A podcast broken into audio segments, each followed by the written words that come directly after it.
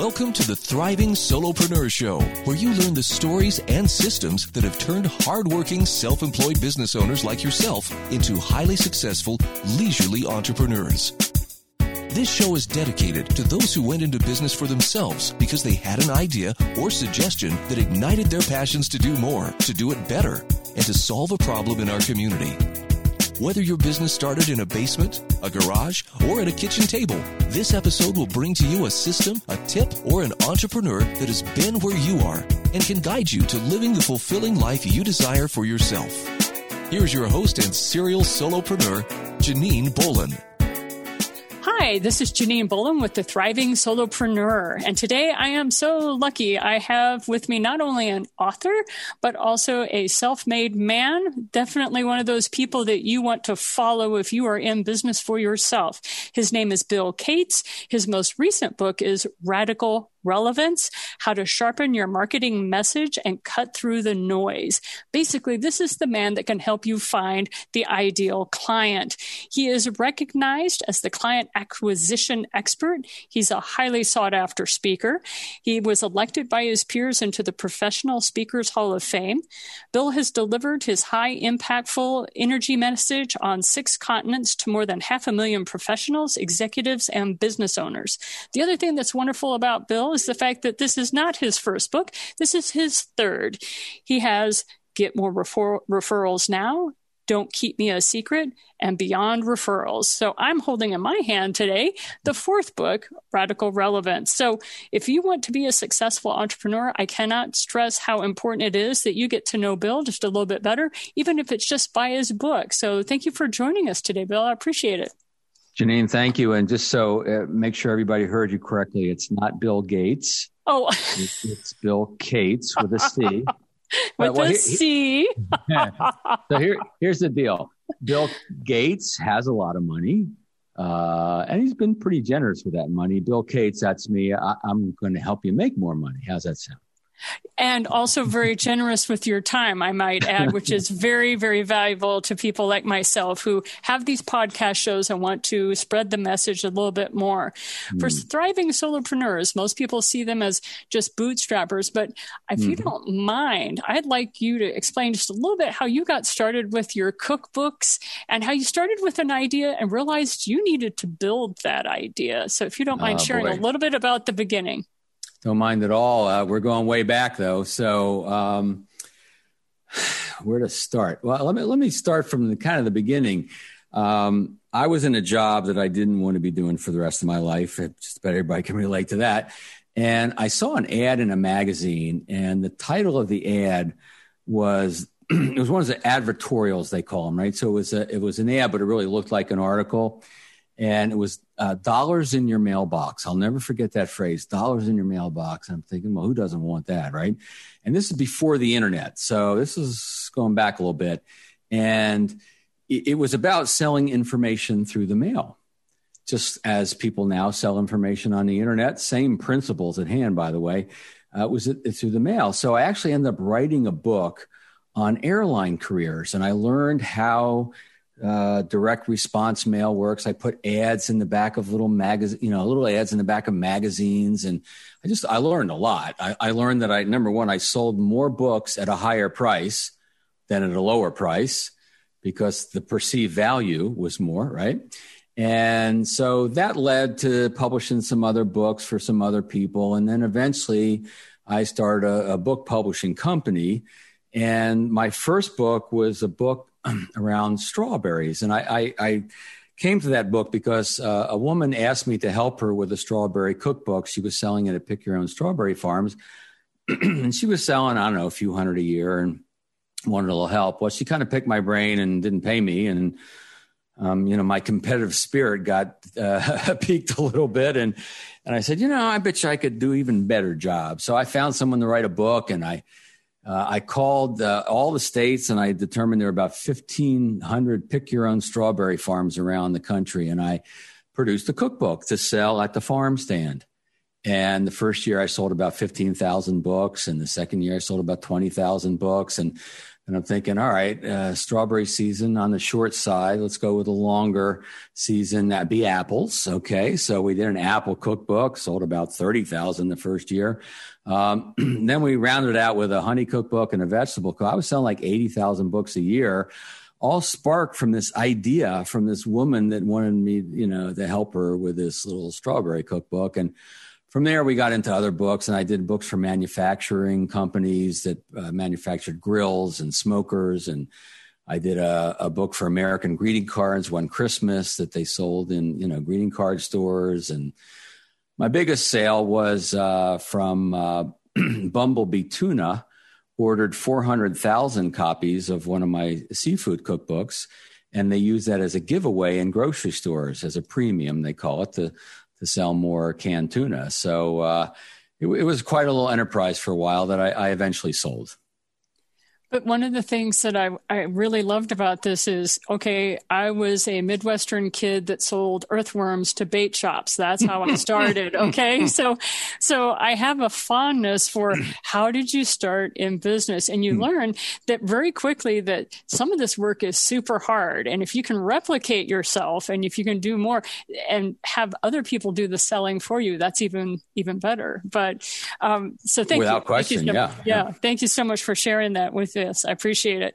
But one of the things I, I, really wanted to bring home for folks is that when you buy his uh, Bill Cates recent book, Radical Relevance, mm-hmm. um, you don't just get a book. You actually have tied this in with a short course and you have even more resources. So if you're a real do it yourselfer, as most solopreneurs are, uh, this book comes with its own course. Would you talk to us a little bit about why you decided to develop a course and a book because it's just loaded with free stuff for people. Mm, thank you. Yeah. So, writing the book, first of all, when you write a book, especially a, a nonfiction book, you know, you, you got to figure out what is the problem that the book solves. Uh, and it's so funny because when I first started writing the book, I wasn't even thinking that way, even though I knew better. And when my colleague says, "All right, Bill, what, what is the you know we're we're working on a subtitle," he says, "What is the problem the book solves?" I said, "Well, it's mostly cutting through the noise, right? It's just so hard to reach people and, and be relevant to them. So they'll listen to what you have to say. And, and so that ended up being the subtitle sharpen your marketing message, cut through the noise, win more ideal clients. And so that's the problem, right? Cutting through the noise, reaching people and getting not just clients, but ideal clients.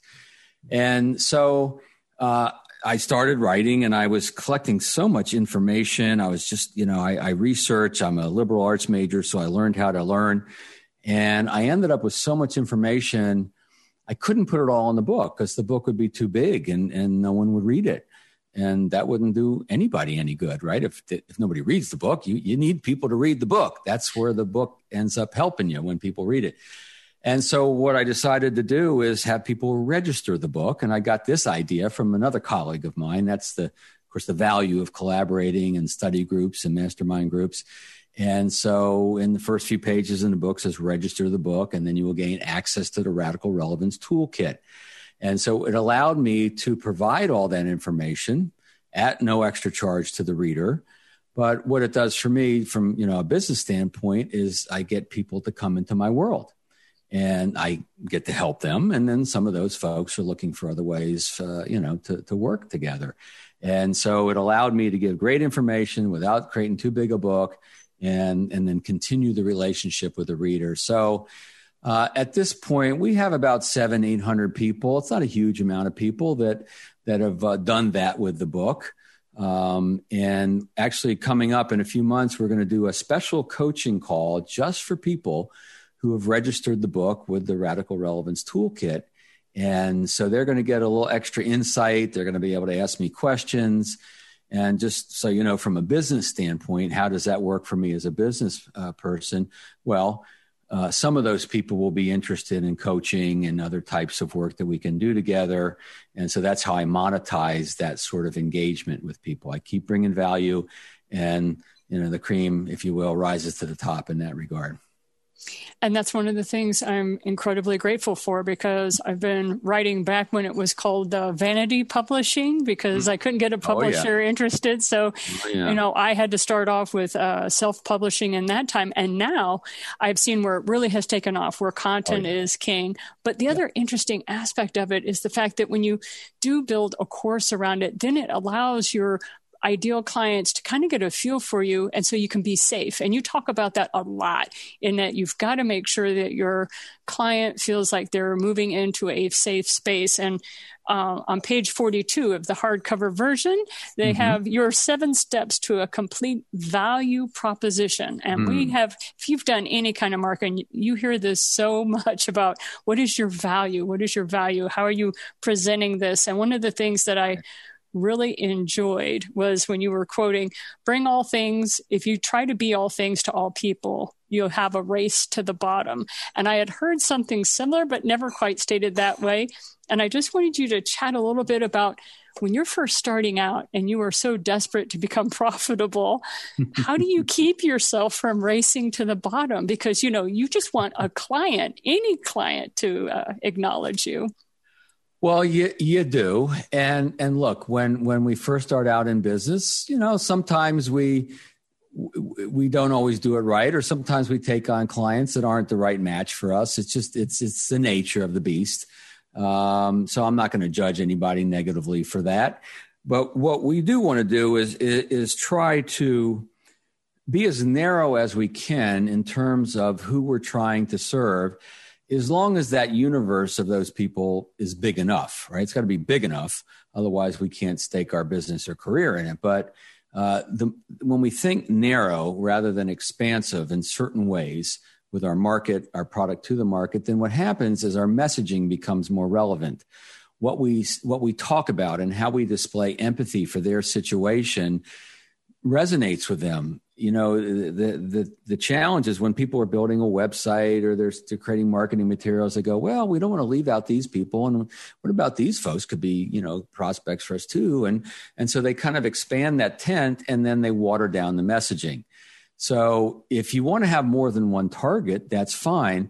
Just make sure that each message is geared towards each target and you're not trying to use one set of messaging for everybody because it, odds are you're just not going to say the thing you need to say to get them to be interested and, that comes along with well what do i say over and over again when when, when sure. i have been working with clients uh, it's over and over. They're like okay so janine you keep telling me to get on the phone and talk to people. You know i still mm-hmm. use i still use old school of get on the phone and talk to people find out where they are so that you can move on with your business. Mm-hmm. and that's the thing. A lot of people don't know how to talk to prospects and they don't know what to say. And so for those of you that have a copy of the book on page 64 uh, he talks about, I'm sorry, I do this for all my readers. Right, you know that you know the book better than I do now, I think, at this point. Don't worry, I'll coach you through it. Um, five profitable target market attributes. And one of the mm-hmm. things that is lovely about the way you've written is that you have it so linear, step by step, that mm-hmm. the do it yourselfer can totally go through your book, mm-hmm. through your course. And if they have that stumbling block, then you're there with mm-hmm. strategic you know sessions that people can sign up for mm-hmm. um, but you really are going after one target at a time. So it kind of share with us where you see people blending the message, trying to do too much too fast. Can you share a few examples? Yeah. Um, so the, the most important thing I think when, when you're when you're thinking about creating a business or positioning your business, I'm actually going to take you to another part of the book. It's actually near the end of the book where, you know, first of all, what what what problem does your product service offering solve? That would now, be page 79, just to let you know. That was the next question. Thank you. Well, so you I, did I, great. Just move to the right section there. Well, Good I, job. I start, I start with that because a lot of people don't think in those terms, but it's important. See, chapter three in the book happens to be the neuroscience of relevance. And so I did a little bit of study on brain science, which hurt my brain, but nonetheless, I and I had three neuroscientists review what I wrote to make sure. Oh dear was, heavens! yeah. And so, so six times a second, uh, everybody's brain, un, you know, pretty much unconsciously, automatically, six times a second, the brain's going, "Where am I? Am I safe? Where am I? Am I safe?" And about three times a second, the brain is going, "Is there an opportunity?" So the brain loves opportunity, loves to take advantage of opportunity, but only when it feels safe. So what does that mean in terms of our messaging? It means that on the forefront of the brain is feeling safe. Second to that is opportunity. So we usually in our messaging, we want to lead with the problems we solve. We want to, I'll tell, I'm going to give you a big word here. One of the most powerful words you can think about in terms of developing your messaging. And that is empathy. And what em- empathy simply means appreciation for, understanding and appreciation for someone's situation. And so when you target a market, when you narrow your focus a little bit, obviously you're going to have more appreciation. You're going to be able to, to message that appreciation better. People want to feel understood. They want to feel a sense that you have a sense of who they are when you reach out to them. If you just do, you know, cold reach out and, or if you're using LinkedIn or whatever it is, copy paste, copy paste, same message, to everybody with no empathy for their situation, people aren't going to pay attention right? The, the brain's looking for something that's relevant. And, uh, and, and so therefore we usually start with, you know, we understand this is a challenge or, you know, is this your biggest challenge or you've seen messaging like this. If this or this or this is a challenge, you know, we should probably talk. And, and then you can talk about the opportunity. Then you can talk about, which is really the flip side of solving the problems. And so uh, Michael Scott, uh, actually much later in the book, talks about the difference between an aspirational problem and a critical problem. So an aspirational problem is something that people, well, they want to solve. Maybe someday they'll figure it out. Yeah, maybe someday I'll eat better. Yeah, maybe someday I'll I'll do a cleanse. Yeah, maybe someday I'll do this, I'll do that, right? It's aspirational and most people don't marshal their forces, their energy, their pocketbook for for uh, the aspirational problems as much as the critical problems. And so if you can, you want to build your business around problems, issues that people feel critical. They they really need to do something about this and they know they need to do it. Now that's not always possible. So sometimes we have to have a conversation with them where we have to help them see that what they thought was aspirational is actually critical. Um, we have to educate them a little bit, but that's where we're headed, right? We're headed towards you know, people will spend the energy, the time, the dollars to, to fix a problem. And so that's usually where we, where we want to start in terms of our messaging and our value proposition. Well, do you have a, you talked about aspirational problems, and that mm-hmm. is sometimes an area that you kind of have to guide somebody to seeing that they will eventually will move into a critical problem and that's for a lot of folks that are like in the financial arena taxes sure. a lot of yeah. money uh, and i started off as a financial first responder helping people into mm-hmm. debt-free living and i found myself having to have a lot of those types of conversations right. when do you feel it is appropriate for a business to move out of just speaking in critical terms and moving into more aspirational challenges that they can solve Right. Well, I, I, actually do both, and I, I do both uh, almost simultaneously. I, I, just lead usually with the problem, the concern, what you know, what's not working as well as you'd like it to work.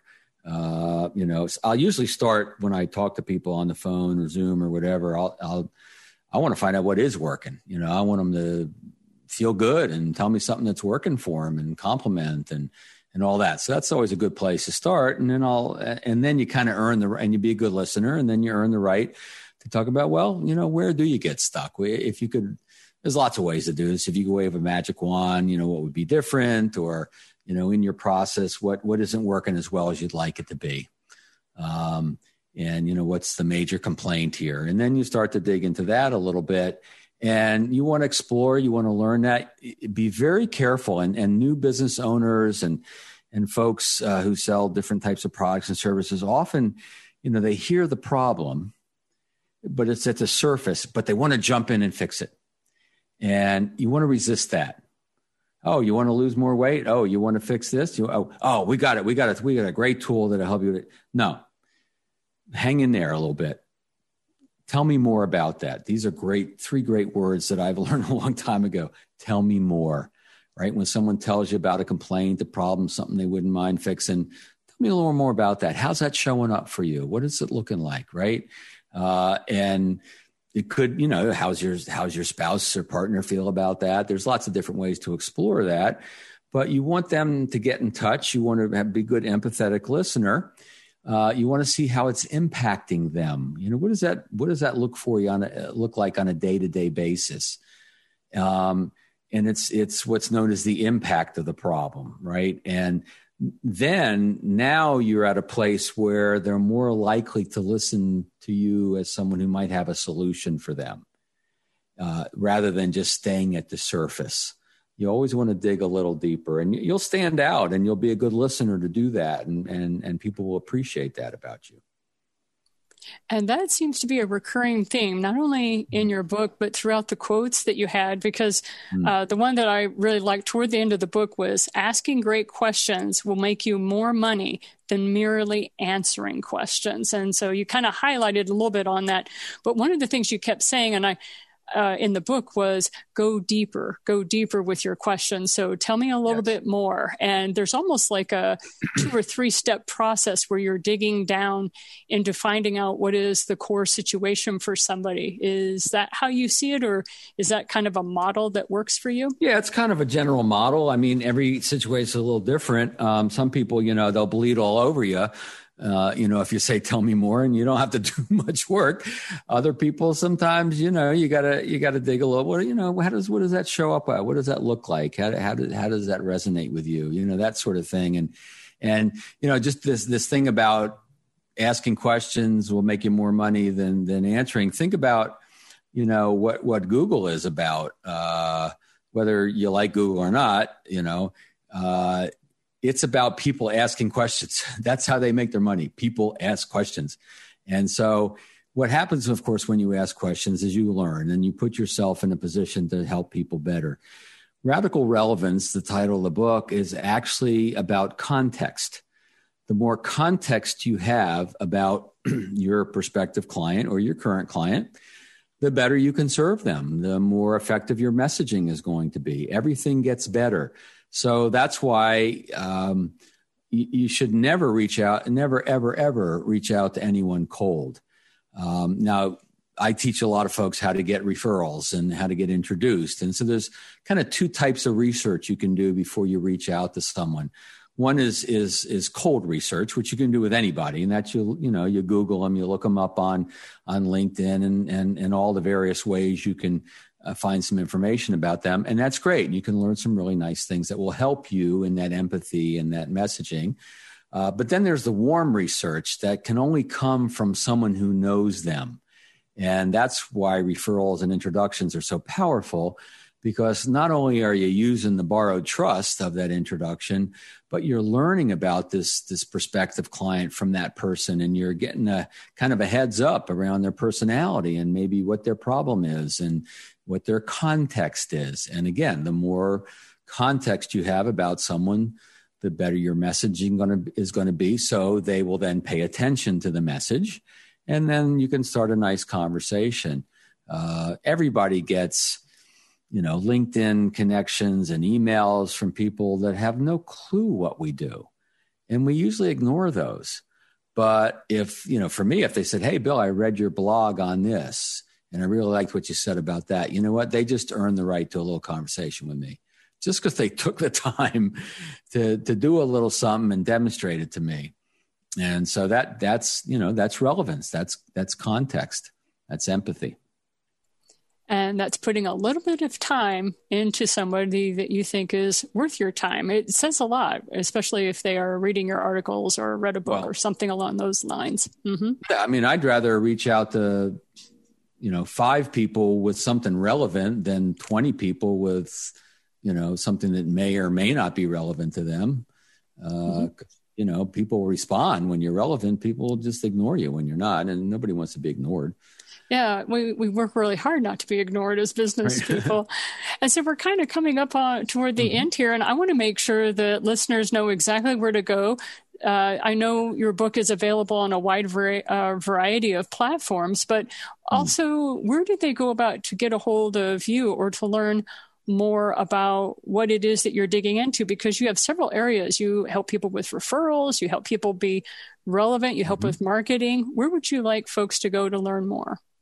Well, if you don't mind, I'll give you three places. And uh, one is uh, uh, radicalrelevancebook.com right? And they can, there's a little fun video there about the book, and you might appreciate that. And then from there, you can decide if you want to get the book and you audio, Kindle, whatever. So that's radicalrelevancebook.com. Uh, we also have a, a, ton of free resources uh, that just about anybody, I think, can take advantage of. Free, operative word, uh, referralcoach.com forward slash resources. Referralcoach.com forward slash resources. You can sign up for our weekly tips, lots of videos, reports, audios, all kinds of good stuff there. And of course, that says that, you know, referralcoach.com is the is our main website. So any one of those places, come into my world, shoot me a message, let me know how I can be of service. And thank you very much for your time today because I know how busy that you are. And I just wanted to say thank you so much for being with us and helping coach thriving solopreneurs who want to be a little bit better at what they do through referrals and prospecting. And thank you for helping us do that. Oh, my pleasure. All right. Have a great day, everyone. And this is Janine Bolon with the Thriving Solopreneur, where we are looking out for your best interests. Thank you for listening to the Thriving Solopreneur Show. We hope you found this episode helpful and uplifting. Be sure to visit us at JanineBolon.com forward slash podcast, where you'll find a library of videos, books, and podcast programs to guide you to the future you envision for yourself. We also ask that you visit our sponsor, the8gates.com, for the books and online courses that share with you the debt free living lifestyle that allows business owners like yourself to flourish. Have a great day and see you next time.